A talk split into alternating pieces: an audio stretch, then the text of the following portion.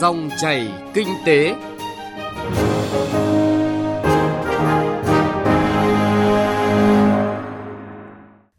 Các biên tập viên Thành Trung và Xuân Lan xin kính chào quý vị và các bạn. Chúng ta lại gặp nhau trong dòng chảy kinh tế trên sóng VOV1 của Đài Tiếng nói Việt Nam. Chương trình hôm nay, thứ hai ngày 10 tháng 6 có những nội dung chính sau đây.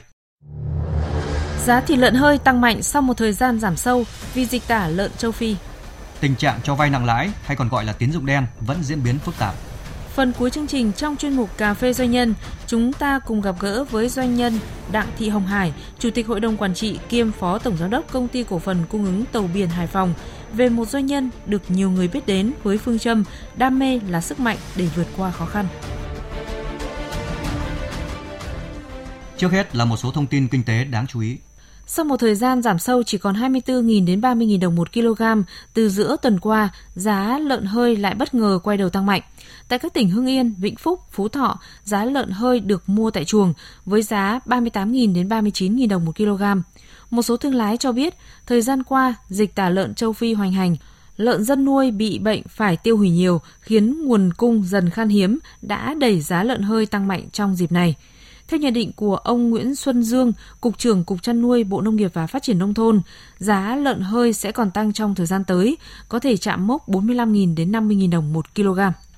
Lo siết tiến dụng, doanh nghiệp bất động sản đua nhau phát hành trái phiếu. Trong 5 tháng đầu năm, có đến hơn 60.000 tỷ đồng trái phiếu doanh nghiệp được phát hành. Trong đó, nhóm ngành bất động sản xây dựng hạ tầng chiếm 27%, tương đương khoảng 16.230 tỷ đồng. Bộ trưởng Bộ Tài chính Đinh Tiến Dũng cho biết năm 2018 và 4 tháng đầu năm 2019, 9 doanh nghiệp vận tải lớn, trong đó có Grab, Fastgo Việt Nam, kê khai phải nộp 437 tỷ đồng tiền thuế và các doanh nghiệp này đã nộp 415 tỷ đồng. Hiện nay, lượng xe taxi công nghệ đang hoạt động trên cả nước khoảng 50.000 xe. Vừa qua, tại thành phố Hồ Chí Minh đã diễn ra hội thảo xúc tiến đầu tư và chuyển giao công nghệ phát triển hạ tầng xe buýt điện cho thành phố thông minh. Tại hội thảo, các chuyên gia và lãnh đạo thành phố Hồ Chí Minh đã đề xuất nhiều cách làm mới, ứng dụng công nghệ mới để giải bài toán giao thông công cộng nhằm giúp người dân dễ tiếp cận sử dụng phương tiện công cộng. Đây là hoạt động nhằm thu hút vốn đầu tư trực tiếp nước ngoài để thúc đẩy công nghệ sản xuất xe buýt điện bằng giải pháp công nghệ 4.0, giúp thành phố Hồ Chí Minh tiết kiệm năng lượng và bảo vệ môi trường.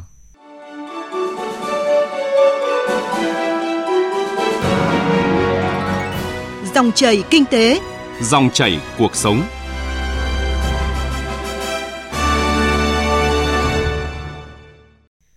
Quý vị và các bạn, việc nhiều doanh nghiệp cá nhân huy động tiền của người dân hoặc cho vay nặng lãi hay còn gọi là tín dụng đen vẫn diễn ra ở nhiều địa phương trên cả nước. Theo một số chuyên gia, tín dụng đen nở rộ những năm gần đây có nguyên nhân từ việc hệ thống tín dụng chính thức không chạm tới tất cả khách hàng. Đây cũng là vấn đề nhức nhối được các đại biểu Quốc hội nêu ra trong phiên chất vấn Bộ trưởng Bộ Công an Tô Lâm trong kỳ họp thứ 7 Quốc hội khóa 14 đang diễn ra. Phóng viên Thành Trung thông tin. Lo lắng về tình trạng tín dụng đen đang diễn ra tràn lan, đại biểu Ngọ Duy Hiểu, đoàn Hà Nội cho biết, trên các tuyến phố, tín dụng đen ngang nhiên quảng cáo với danh nghĩa hỗ trợ tài chính, vay nhanh trả gọn, cầm đồ, bắt họ, vân vân. Nhân viên của các tổ chức tín dụng đen tìm mọi cách để tiếp cận với công nhân, sinh viên, nhất là những người đang gặp khó khăn. Công đoàn các cấp dù đã tuyên truyền nhưng do nhiều công nhân gặp khó khăn đột xuất như con ốm đau, cần tiền cho con ăn học, đến ngày phải trả tiền thuê nhà hay về quê giải quyết công việc nên họ chấp nhận vay dù lãi suất rất cao, hầu hết là trên dưới 200% một năm. Đại biểu Ngọ Duy Hiểu kiến nghị các lực lượng và chính quyền các địa phương cần vào cuộc quyết liệt hơn để giải quyết tình trạng cho vay nặng lãi đang hoành hành ở nhiều nơi như hiện nay. Không ít người bị hăm dọa đánh đập, bắt giữ, có những gia đình tan nát vì tín dụng đen. Tín dụng đen cũng là mảnh đất dung dưỡng những đối tượng tiền án tiền sự nay tiếp tục dấn thân vào con đường tội phạm. Tín dụng đen đang bùa vây công nhân và sinh viên đang công khai thách thức với chính quyền, gây bất an cho xã hội. Đại biểu Nguyễn Thanh Hiền, Phó trưởng đoàn đại biểu Quốc hội tỉnh Nghệ An cho rằng tín dụng đen là vấn đề nhức nhối của các địa phương, trong đó có Nghệ An. Vừa qua đã xảy ra một số sự việc đau lòng. Khi vụ việc vỡ lở thì chính quyền địa phương mới vào cuộc xử lý, nhưng hậu quả để lại là rất nghiêm trọng. Trên diễn đàn của Quốc hội cũng đã có nhiều ý kiến được nêu lên. Lực lượng công an cũng có nhiều biện pháp để ngăn chặn và cả ngân hàng cũng có phần trách nhiệm.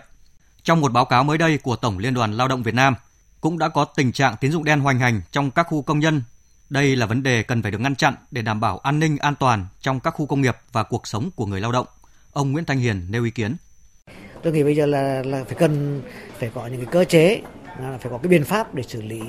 dứt điểm ít nhất trong hạn chế cái, cái, cái, cái hệ lụy xung quanh vấn đề cái tín dụng đen này và chúng ta biết rằng là trong kỳ họp này thì có cái chất vấn đồng chí bộ trưởng à, trong nhiều nội dung thì có nội dung này tôi tin là giữa cái trách nhiệm của đại quốc hội những vấn đề đặt ra thì cũng rồi trách nhiệm của đồng chí bộ trưởng của ngành ấy, thì có những cái biện pháp tốt hơn về vấn đề này Bộ trưởng Bộ Công an Tô Lâm cho biết trong năm 2018 đã xử lý hơn 2.500 vụ việc liên quan đến tín dụng đen. Năm tháng đầu năm 2019 tiếp tục triệt phá 933 băng nhóm tội phạm liên quan đến vay nặng lãi, siết nợ, đòi nợ thuê.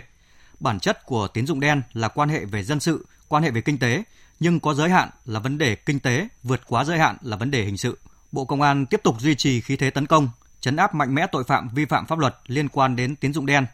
Thời gian tới, Bộ Công an cũng phối hợp với các ngân hàng đa dạng hóa hình thức cho vay, tạo cơ hội để người dân tiếp cận vốn lành mạnh để không có cơ hội cho tín dụng đen có đất hoạt động.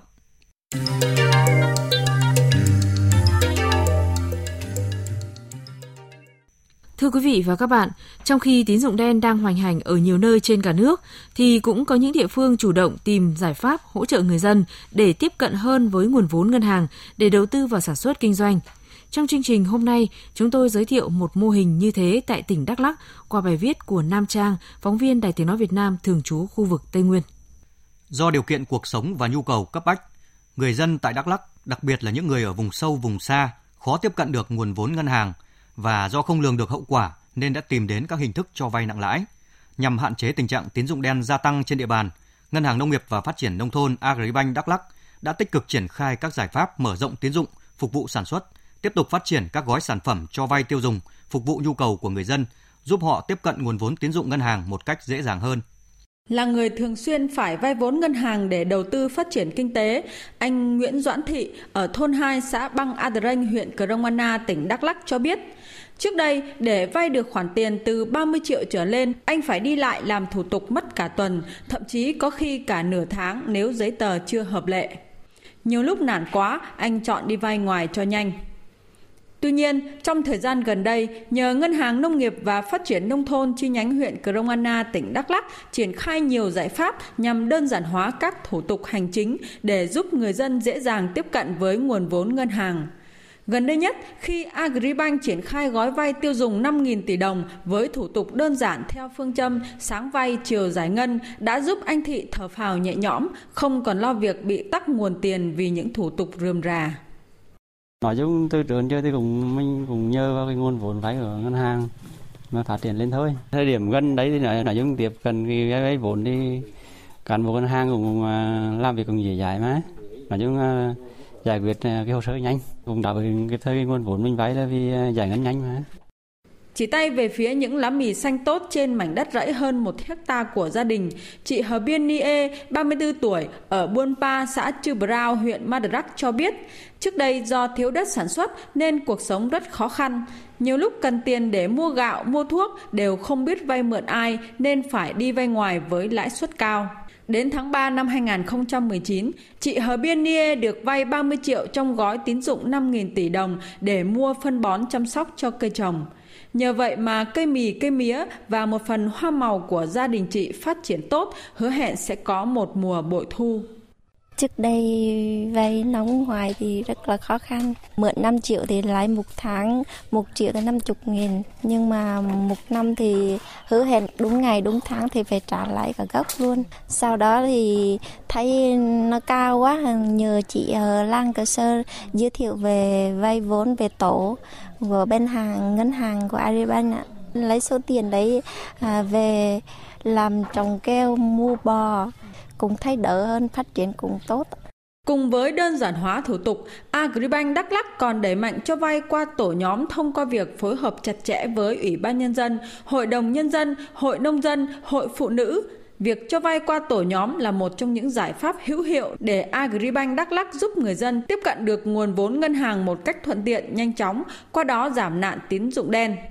Chị Hờ Lan Cờ So, chi hội trưởng chi hội phụ nữ xã Chư Bao, huyện Madrak cho biết, sau gần 3 tháng triển khai gói tín dụng 5.000 tỷ mà ngân hàng Agribank đưa xuống, hiện cả buôn đã có 18 hộ được vay vốn. Trước đó thì mấy chị em cũng có vay ngoài một phần, nhưng mà nhờ có cái chủ trương chính sách ở trên đưa xuống á, thì các tổ viên được ờ, bên ngân hàng họ hỗ trợ thì đây làm ờ, đây được bầu làm tổ trưởng, thì làm toàn bộ cái thủ tục hồ sơ mà ngân hàng quy định, thì cũng đưa sang bên ngân hàng và cũng được giải quyết kịp thời cho mấy anh chị em ở đây. Thì họ, với lại tổ trưởng cũng thường xuyên xuống thăm hỏi mấy tổ viên của mình là À, vay như vậy là có có có có được không hay là cái lãi suất có cao không thì các tổ viên đều nói là lãi suất như vậy là hợp với lại cái mức sinh hoạt mà họ có thể trả lại hàng tháng được. Ông Nguyễn Quang Vinh, Phó Giám đốc Ngân hàng Agribank chi nhánh Bắc Đắk Lắk cho biết, ngay sau khi triển khai chương trình tín dụng 5.000 tỷ đồng, ngân hàng đã chỉ đạo đến toàn hệ thống cử cán bộ bám sát địa bàn, nắm bắt nhu cầu vốn của khách hàng, tích cực phối hợp với chính quyền địa phương, các tổ chức hội để phổ biến kịp thời, giúp người dân nắm bắt đầy đủ chính sách tín dụng của ngân hàng, góp phần đẩy lùi tín dụng đen. Agribank đã dành nguồn vốn tối thiểu là 5.000 tỷ đồng trong cơ cấu tín dụng để cho vay rút ngắn thời gian thẩm định và xét duyệt cho vay trong đó thì chúng tôi tiếp tục ưu tiên thực hiện xét duyệt, giải ngân ngay trong ngày, khi nhận đầy đủ bộ hồ sơ hợp lệ đối với các mục đích tiêu dùng hợp pháp cần thiết, có nhu cầu vốn không quá 30 triệu đồng, thời gian sử dụng vốn ngắn hạn như khám chữa bệnh, chi phí học tập, mua đồ dùng, trang thiết bị gia đình với thủ tục hồ sơ được rút gọn với việc triển khai gói tín dụng 5.000 tỷ đồng bằng các hình thức cho vay không thế chấp, thông qua các tổ chức cho các cá nhân, hộ gia đình, thời gian vay vốn nhanh chóng theo tiêu chí sáng vay chiều giải ngân với thủ tục đơn giản tối đa đã tạo thuận lợi cho người dân tiếp cận nguồn vốn dễ dàng hơn, qua đó góp phần hạn chế nạn tín dụng đen đang hoành hành. Cà phê doanh nhân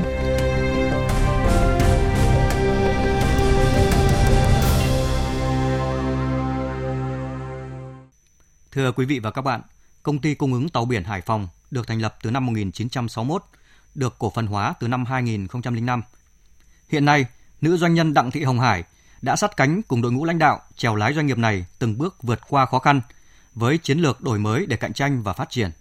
Ngoài lĩnh vực cung ứng dịch vụ, du lịch, tàu biển truyền thống, doanh nghiệp đang đẩy mạnh phát triển dòng sản phẩm bánh ngọt thương hiệu Cát Ca. Loại bánh được sản xuất theo công thức độc quyền của Pháp. Bây giờ, Mời biên tập viên Hà Nho cùng trò chuyện với doanh nhân Đặng Thị Hồng Hải, Chủ tịch Hội đồng Quản trị, Công ty Cổ phần Cung ứng Tàu biển Hải Phòng. Trước tiên thì xin trân trọng cảm ơn doanh nhân Đặng Thị Hồng Hải. Công ty cổ phần cung ứng tàu biển lại là một doanh nghiệp về bánh mang tới cái sự ngọt ngào. Thế thì trong những cái công việc như thế này, bà yêu thích công việc nào nhất với tư cách là một doanh nhân? Sự thật là cũng bắt nguồn từ cái sự đam mê. Chính cái đam mê ấy nó khiến tôi có đủ năng lượng để mà làm việc trong quá trình làm việc ấy cũng gặp rất nhiều khó khăn. Cái thuận lợi cũng có nhưng cái khó khăn thì cũng vô cùng. Để vượt qua được thì tôi nghĩ cuối cùng vẫn phải là đam mê công ty chúng tôi. Nó có từ lâu đời rồi tức là nó có từ năm 1961 đến sau khi 2005 thì theo cái chính sách đường lối của đảng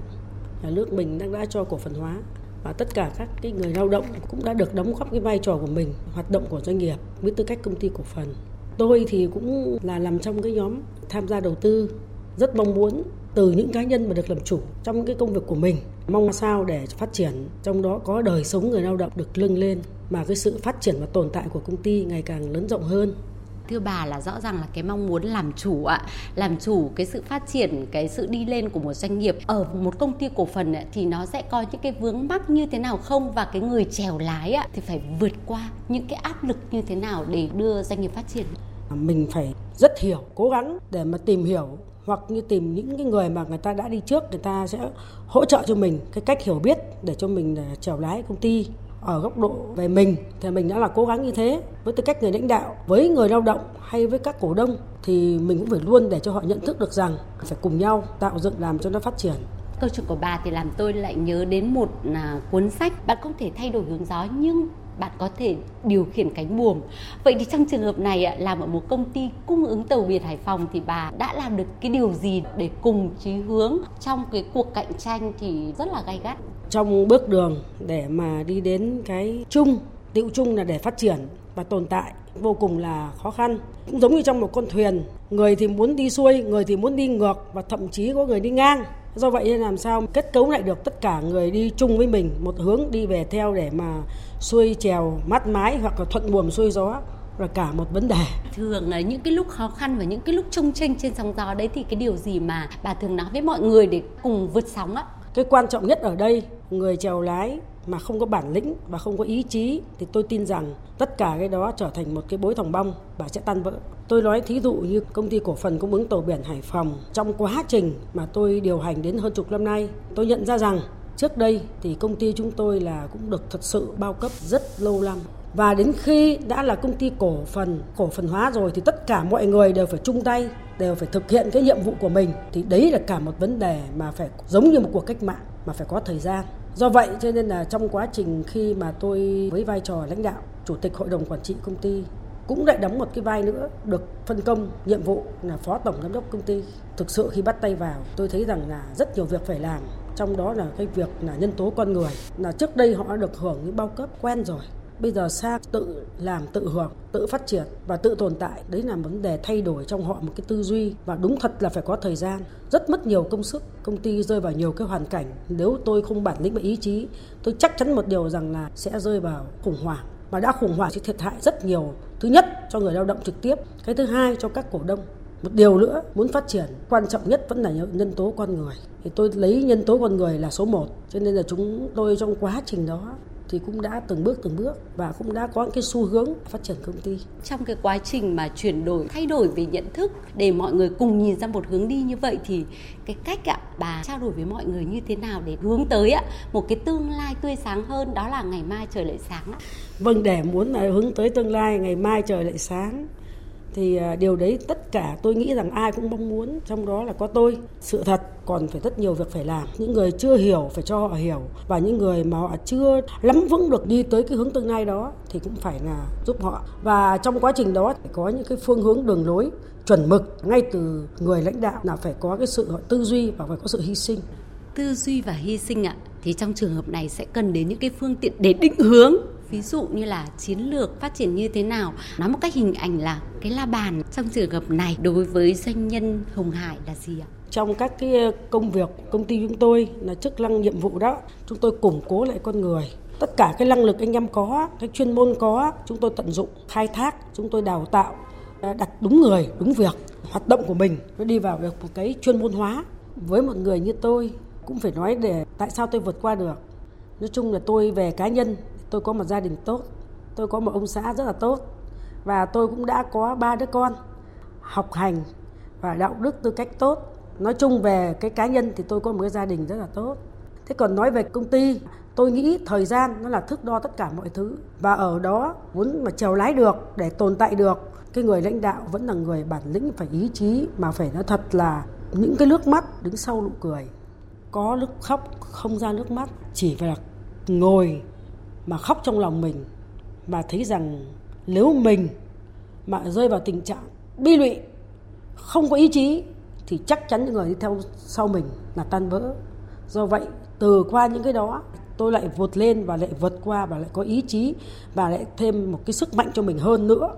Cuối cùng thì sức mạnh ạ để mong muốn đem lại nụ cười thì bà chèo lái một cái doanh nghiệp như vậy thì tới cái đích tươi đẹp là gì ạ? Thì uh, vượt qua được như thế thì tôi tin rằng à, tương lai sẽ là tốt, bởi vì chúng tôi đã thực hiện đúng chính sách đường lối của đảng và chúng tôi thực hiện đúng những cái gì mà chúng tôi thấy rằng cái đấy là chân lý, cái lẽ phải, cái thực tế cho những con người cùng với mình đến sự phát triển. Tôi nói thí dụ, công ty tôi thì nó có rất nhiều chức năng, nhưng mà tôi cũng phải nói rằng là tôi sắp xếp lại tổ chức, cơ cấu lại con người. Và tôi nói chỉ thí dụ thôi, một cái sản phẩm bánh cát ca của chúng tôi có cái thương hiệu lâu năm rồi, tôi rất muốn phát triển nó bởi vì à, sau sự kế thừa thì tôi rất muốn càng ngày cái bánh của chúng tôi được mở rộng rãi trên thị trường và để có nhiều người người ta được biết đến sản phẩm của mình và để cho phát triển cái sản phẩm thì chúng tôi sẽ tìm tất cả các cái yếu tố là hội tụ chất lượng, số lượng, giá thành để đáp ứng cái thị trường ngày càng phát triển. Tôi cũng nghĩ rằng là trong cái sự phát triển của thành phố Hải Phòng thì chúng tôi cũng là một trong những tác nhân để cho phát triển thành phố trong đó là những cái sản phẩm mà được ghi nhận thì chúng tôi rất mong muốn là cái sản phẩm của chúng tôi cũng được một vai trò đóng góp vào trong thành phố có sự phát triển ẩm thực Vâng ạ, xin trân trọng cảm ơn doanh nhân Đặng Thị Hồng Hải với câu chuyện chia sẻ cùng Cà phê Doanh nhân tuần này ạ. Quý vị và các bạn thân mến, cuộc trao đổi giữa biên tập viên Hà Nho với doanh nhân Đặng Thị Hồng Hải, Chủ tịch Hội đồng Quản trị kiêm Phó Tổng Giám đốc Công ty Cổ phần Cung ứng Tàu biển Hải Phòng vừa rồi cũng đã kết thúc dòng chảy kinh tế hôm nay. Chương trình do biên tập viên Thành Trung và nhóm phóng viên kinh tế thực hiện – Cảm ơn quý vị và các bạn đã quan tâm theo dõi.